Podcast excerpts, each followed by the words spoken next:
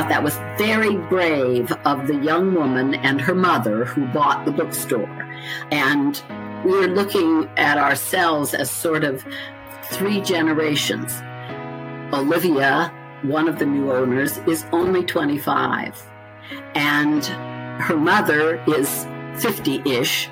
And I'm 75 ish. and there you have it. So I'm the grandmother in this operation now.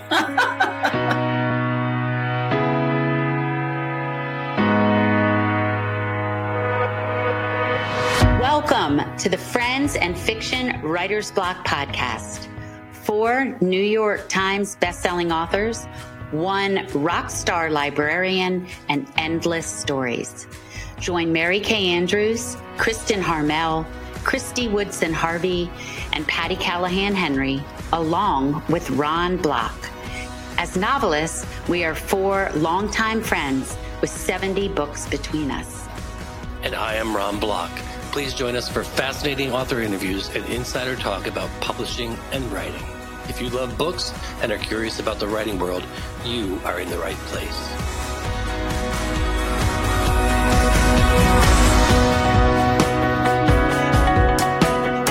Welcome to another episode of the Friends and Fiction Writers Block podcast. We love exploring all aspects of the reading and writing world, and today is no different.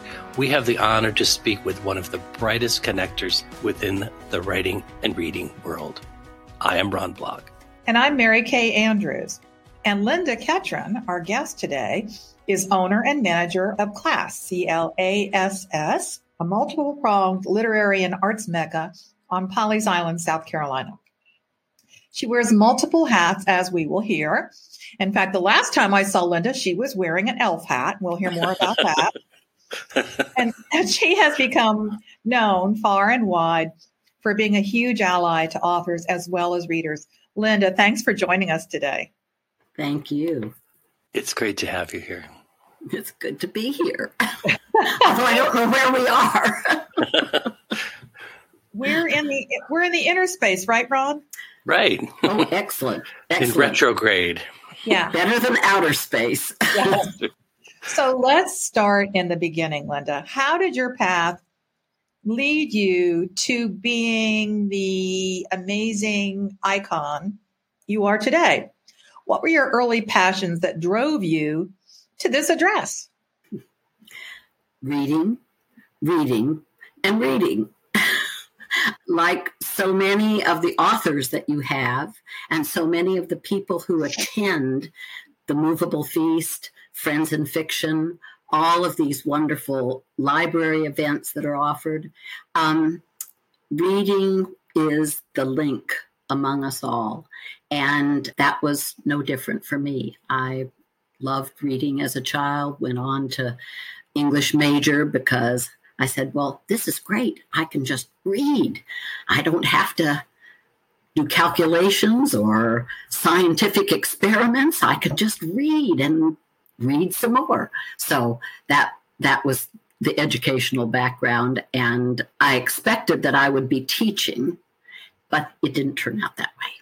It didn't. It didn't. Well, I guess we're all the better for it, from what I hear. it's so great to meet you today. I've heard so much about you for so many years from all of these amazing authors and people that attend your events. So it's it's my honor here to have you here today. Thank you. I am most intrigued by your class organization, what I've been reading about it. Can you tell us about each of the parts of that and, and how they all came together? Because I know that's quite a story. Mm-hmm. Well, class started, the acronym stands for Community Learning About Special Subjects. Okay. Because essentially the world is my oyster. I can I can do anything I want. Everything is a special subject. So when it began, I was a volunteer for the local library. My husband and I had moved here from New Manhattan and I volunteered at the library. And what I found were there were so many retired women, educated, interested in so many things, active, involved. And there really was not that much beyond mahjong, bridge, golf for them to do. And so I began little classes. I investigated people who came to the library and who might want to teach something that they knew. And we had Pawleys Island is quite the destination for retirees. And so we had university professors in all manner of subjects and fine artists and wonderful musicians. And I started putting together courses and borrowed space here and there and finally had a space of my own. And the one of the classes that I put together was called The Movable Feast because Hemingway is a favorite of mine and I love his collection of short stories, The Movable Feast. And so I partnered that with the local restaurants, most of whom closed the day after New Year's. They closed for two or three months and they went south. They went to Florida with you, Kathy, and, and, absolutely escaped. And the place was dead as a doornail. There weren't, there was no place to eat. There was no nothing to do. So I put together interesting people in the community, some of whom were authors, some of whom were musicians, some of whom were historians. Um, and we would go, I, I set it up as a six week class. And for six weeks, every Friday, we would go somewhere to one of the restaurants that we convinced to stay open and serve us. And we would listen to a talk, and then we would all eat together. And I still have a few people who are coming to the feast who came 25 years ago to that very first one in 1998. But they loved it. And so we expanded that and it got bigger and bigger. And a couple of years later, it was every Friday, year round. And I was running out of people. I mean, it, it, it's not a huge community. So um, we were really we were reaching far afield. We'd even asked some of my husband's um, theater people to come down from New York just to entertain us. So the upshot of that was that the little local independent bookstore, the owners sold the bookstore to a new couple, Tom Warner and Vicki Crafton. And Mary Kay knows them well, very yes. well. And so Tom was really handling the bookstore part of it. And he said, You know, I could get you some authors. I've got contacts with all of these publishers and agents, and perhaps you should just let me get you the authors and you continue to plan the events and deliver the events, and we'll bring the authors in and we'll be happy to sell their books. And I said, Well, that sounds good. He said, But I don't want you to do musicians and people that don't have books because there's nothing in it for the bookstore. I said, okay, we'll do that. And that was Tom. He was always looking at the bottom line. Bless his heart.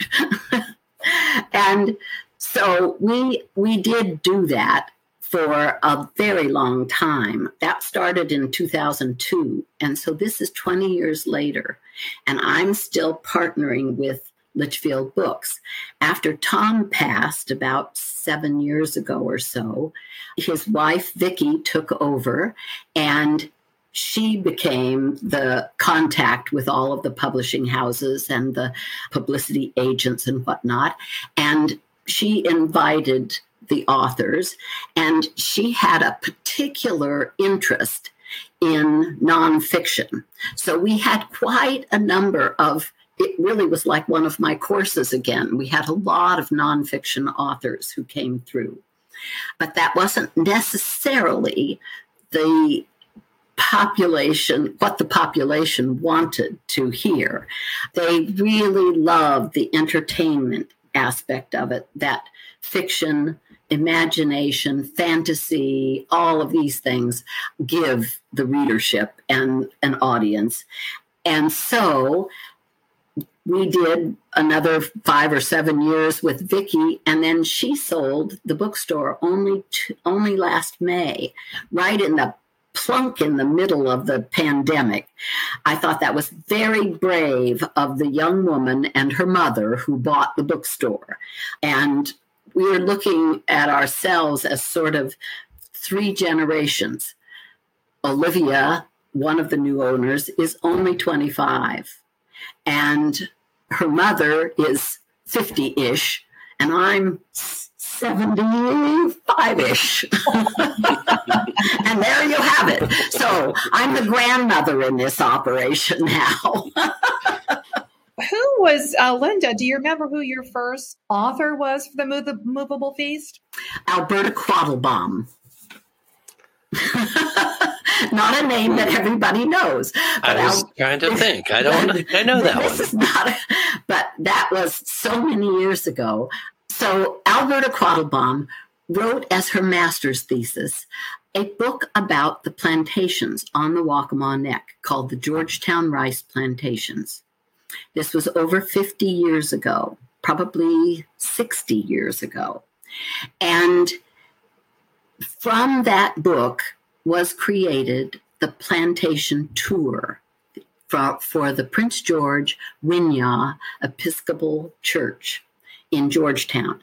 And it, every year she would edit and revise and update. And when the plantation sold and some new person took it over and said they were going to restore everything, and she would watch them and she would report on it in the book and it got i think it had seven editions wow. probably wow. probably sold probably 100000 books because wow. because she it has i mean it's had a lot of years it's sort of like the bible it's sort of had a lot of years to sell but alberta we linked that together with the tour itself so often we would have um, we would have Alberta come and give a little talk, and then um, people right. would go on the tour. Right. Who was your first novelist? Who was your first big name? I mean, other than me. other than you. Yeah. You're not you're not that old, so you can't have been my first one. oh, honey, um, you don't even know. I don't. You know, I, I honestly, I figured out that we've had over twelve hundred presentations. Wow. That is amazing. And at least 72,000 people have attended these. That's just taking 60 people as an average attendance. But we did 50 a year. There were only two, we would only miss two Fridays every year. So it was 50 presentations average of 60, but we've had some that had 360. Delia Owens and um, Eben Alexander, these two people had 360 people stuffed into the ballroom at Pawleys Plantation.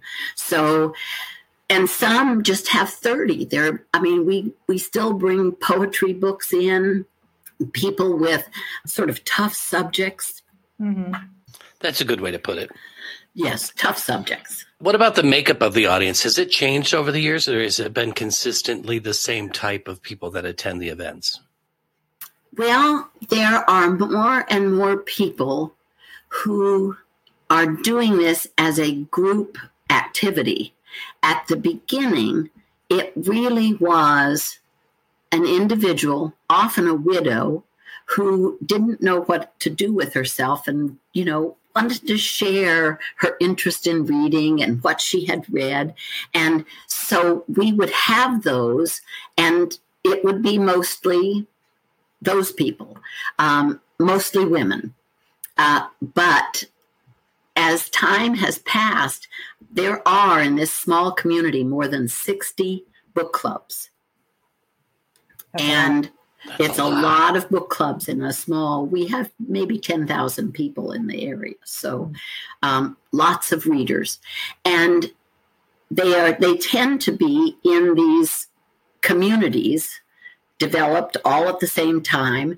People would come down from New Jersey, and then all of their neighbors would retire down from New Jersey, and they'd all get together. They'd have a book club, they'd have a bridge club, they'd have a golf game, and then now the the book clubs come as groups, and we often I've I've had as many as three tables full, so thirty people from one book club that are coming to see Mary Kay Andrews, for example. Right. But now you sometimes get the gentlemen too. I mean, usually, yes, usually it's a lot of ladies, but I always tease the uh, gentlemen that they're the um, sole rooster in the house. Yes, yes, yes. We do get we do get fellas, and, and you plan event and you plan events also to draw sure. more audience. Can, right. you, can I talk about that?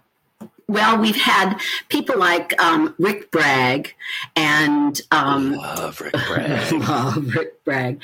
Also, Wiley Cash has come. We've had oh, there've just been a bunch of them. Christopher Dickey brought a ton of people when he came with his book. Um, by the way. Hmm? I said, for those who don't, maybe the name doesn't mean anything to him. That's James oh, Dickey's James Dickey's James son. Dickey for the, the Deliverance. Yeah, that's his. Yeah, son. yeah, yeah. So we had like Robert Jordan. He brought a lot of men in. Pat Conroy, of course. Of course, Pat. Everybody mentions Pat, and, he he was, you know, just a universal that everyone loved him and came. Right.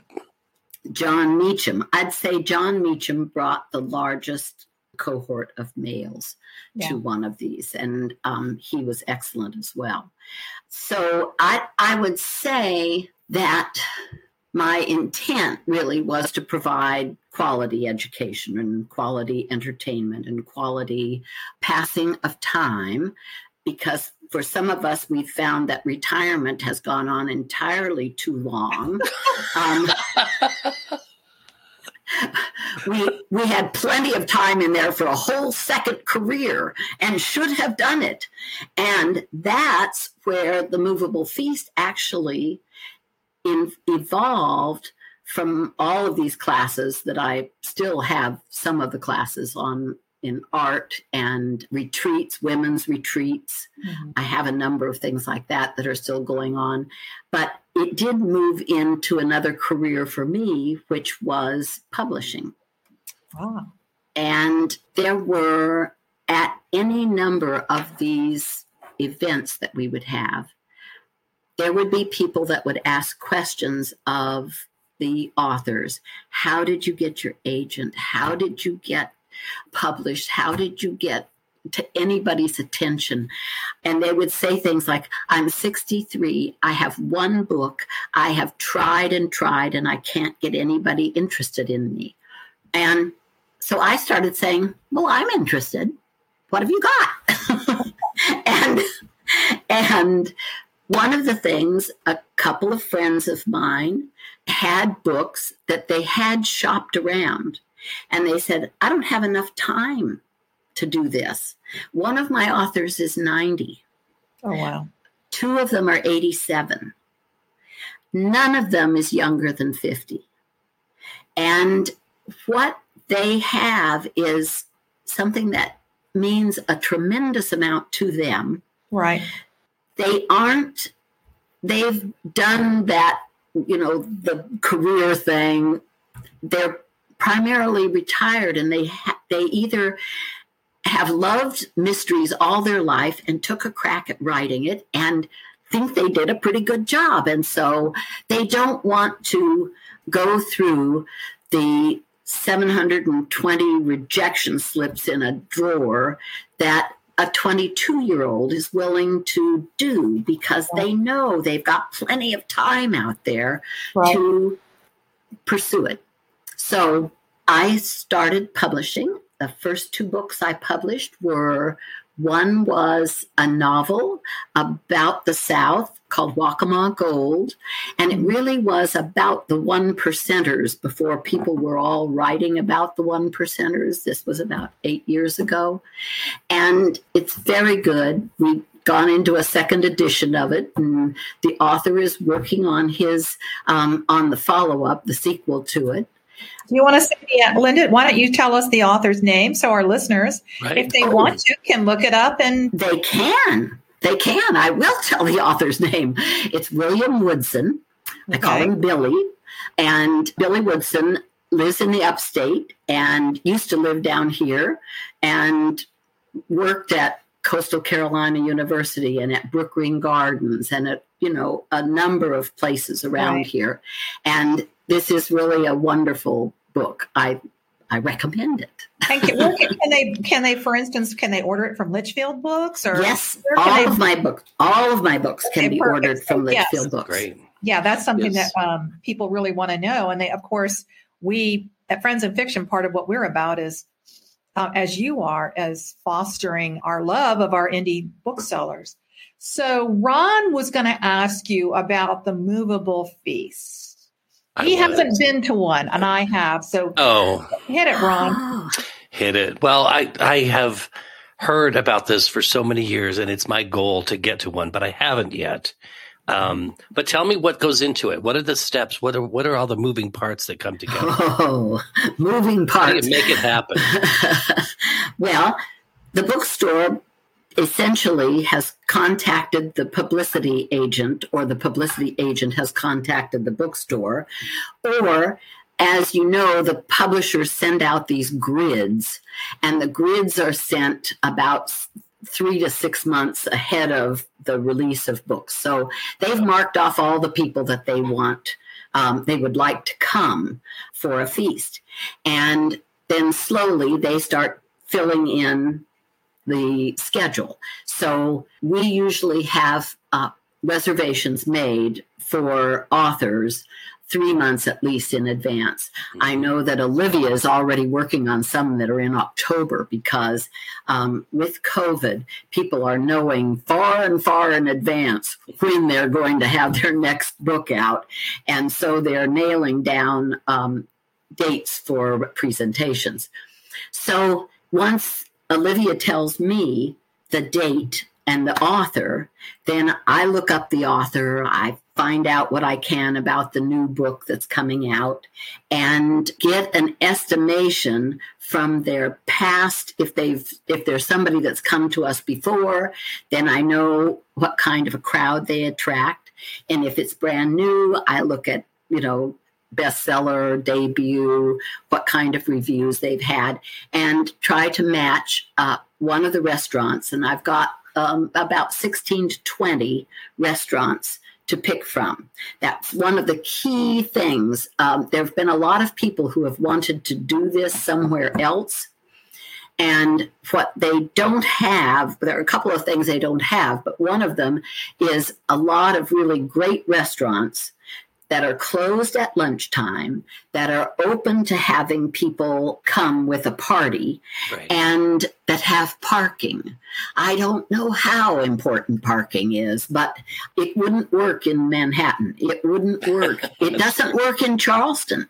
Charleston can do this once a month, once or twice a year. They just can't pull it off every Friday without fail and some Tuesdays because we we get so many now that we're adding Tuesdays. So this week we've got Fiona on um, Friday, on Tuesday. Oh, gads. Did you yes. say Jillian Cantor? No, she, he had Jillian oh, That's right. I'm sorry. Yeah. no, that's okay.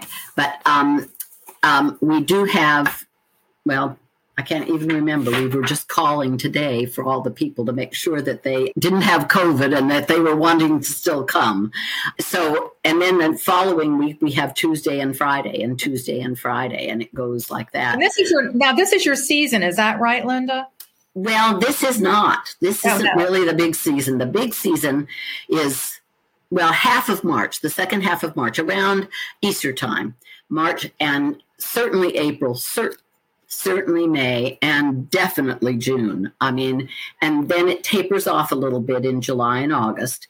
And then the historical fiction starts up when school starts. It's an interesting, you know, linkage there. How, do you have any idea how many people you have on your subscription list or on your mailing list? Because I know that your folks are are just so devoted mm-hmm. to um, the series. Well, I have over ten thousand. Wow. Um, that's larger than the population of our area, but that's because of all the snowbirds. We get right you know right. Canadians and you know, but that's the mailing list, and I don't do mailings anymore. I do emails. So right. of the emails that I have are over five thousand. I have five thousand. So usually every oh, I'd say once every month or six weeks, we send out an update because there are changes. And with COVID, there have been a lot of changes. Lot both, of changes, um, yeah. sometimes the restaurant, the staff is all down with COVID. We have to move it at the last minute. We did that with just this last week, we had to move, but it worked. so we have about 5,000 that I send out notices to. So, how does one, oh, I don't know, maybe me, get on that list? You just tell me your email address and I will put you right on it. I have your email address. You I'll put you right on it and you'll get it every time. Good, good, good. It's now a bucket list event for me. Oh, it doesn't need to be that. Now, Linda, do you work with Litchfield on, do you ever say to them, you know, I know that our folks love such and such author, or is it usually the bookstore that says, Linda, here's the authors that we want to have? Do you have some say in that? Yeah, I have some say in it. Certainly with my own authors. I've got 40 now that I've pub 40 books that I've published. So when I've got somebody that's got a brand new book out. I've got a book coming out um, very soon on Frances Benjamin Johnston's Carolina. Frances Benjamin Johnston was the premier female photographer in the 1930s. And all of her photographs are in the Library of Congress. And they they she has been utterly ignored while all of these male photographers have gotten great accolades and retrospectives and wonderful shows and books about them. Well bill ba- william baldwin billy baldwin and bud hill from mcclellanville um, have pulled all of these photos of charleston georgetown Camden and the environs. So it's a lot of uh, photography that she did during the WPA. And so she was sent here from Washington, D.C., where up to that point she'd been busy photographing the presidents and the cabinets and the Supreme Court and dignitaries. But she was sent to do architectural photographs. So, and the copy that is used in the book is the WPA's guide to South Carolina from 1934. And it's so dated, but really sweet. It's real, really fascinating. It's though. wonderful. So I get these kinds of projects that are, you know, as they said, there's nobody wants to publish this book but we want it published. We think she deserves her due, and I do too. So we're publishing the book, and that's awesome. And well, that brings up a question though, like what what is it that you look at when somebody approaches you about about publishing their book? What is, what's the criteria that you? Well, at this point, I've found that most of the books are going to be about South Carolina or the South, and although I'm a Westerner. I'm from um, Oregon originally. I've lived here for 35 years, and I I can see there is a heartbeat that is just either these authors have it or they don't have it, right. and right. and what they bring to me. I'm just looking at my bookshelf over here because it's loaded with all of these books that they have written about one is called Pawleys Island, an old man's love story. And this is Robert McAllister, goes by Mac. Mac's 87. He has spent 70 summers on Pawleys Island. He built the last pavilion. He was the designer of the last pavilion that was built on the island. He He's just an amazing person. And uh, that's what I, I guess I just look for heart. And I would say none of them has let me down. They're all beating strongly. That's and awesome. just and is one of the things you look for an author's personality so that they can help you once the book is out sell it and publicize it does that matter Good question. I probably should have. it helps if they're alive yes, they're, they are all alive. That's good. Check. Check. The thing is, that is that is my weakness in my publishing house. I will give you a beautiful book. It will be edited to a fare thee well. I have a group of people, photographers, illustrators, because I had an art gallery for 25 years, wonderful editors, both copy and proof. And they're all volunteers. We're all volunteers. right And that's what we, nobody's looking for income from this. We are looking to get the best possible product that we can out for the author. And it's great if they've got the personality to promote it. It is most helpful because I just want to move on to the next book. I I don't have a big marketing arm, which is why you've got to make you really got to want just want to have the book published and in your hands to come to me. okay let's go back for a minute to the movable feast Mhm. i would love to hear some stories memorable moments good moments bad moments favorite surprises can you kind of give us a, a thumbnail best of or worst of I like the worst of part. Let's go. I would never say the worst of it. I'll tell you the best. I'll tell you the best. Okay. Okay. The very best was a woman, an author named Bren McClain. Bren McClain wrote a Yes, book, I know that book. One Good Mama Bone. Right. And when I read her bio and everything, I asked the restaurant that we were going to to fix a vegetarian meal because I saw that she was vegetarian, that she this book was how a cow literally brought her full humanity out. And it is it's a life-changing kind of book. It's wonderful. And when she came, she burst into tears when they brought us pasta primavera because she said, I have never gone to a, an event where we weren't being served some kind of meat. And so that to me was just a huge plus. Now you want the worst? I can't think of a worst.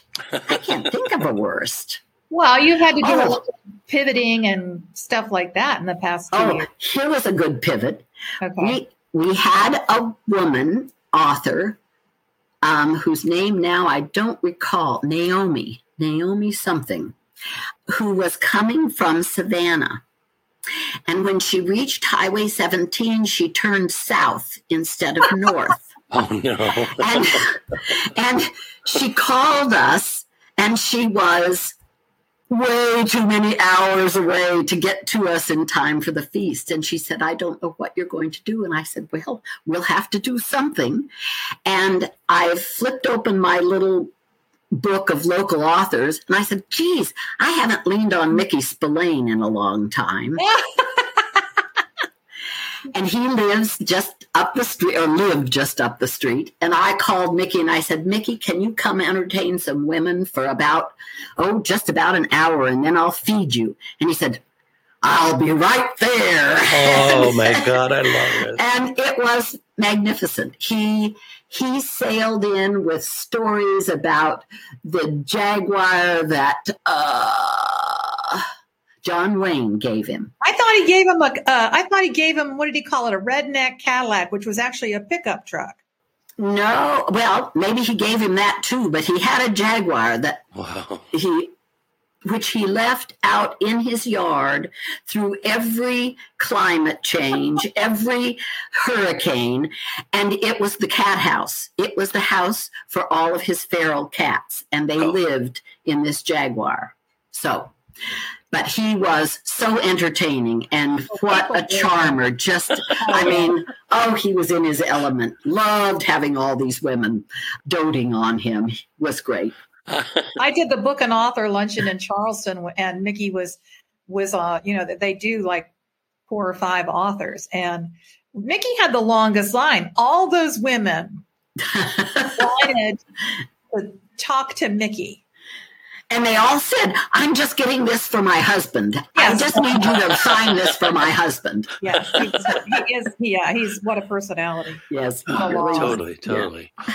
Well, Linda, it has been such a pleasure talking to you. I wish we could do this all day, but when I come to the movable feast, we're yes, going to spend yes, some time together. Yes, because there's you're like a human card catalog. I, I love it. You have so many connections, and everything you've done is just so crazy. But I, and I'll tell people that I have the list that you sent me of all yes. of the books that you've published and all of the upcoming things. So when we publish the podcast, oh, we'll also post that too. So oh, people wonderful. will have Thank access you. to that. Good. So what a community gift you are too. Just all of these things you, you do for people. It's it's inspiring, and no wonder people have told me all over all these years that how much they love you. Oh, thank you. You have a free seat.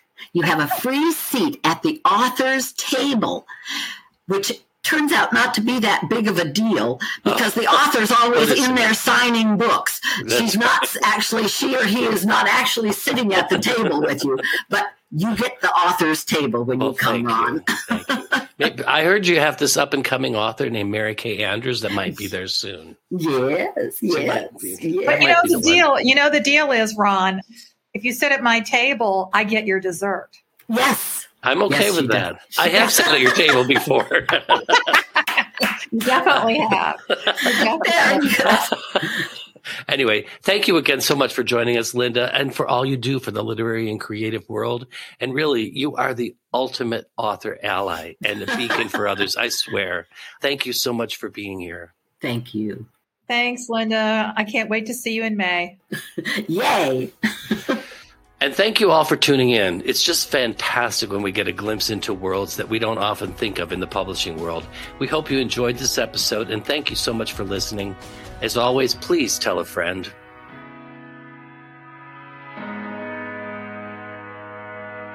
Remember, you can always find all the books by every Friends and Fiction Writers Block podcast guest, past and present, in the friendsandfictionbookshop.org shop.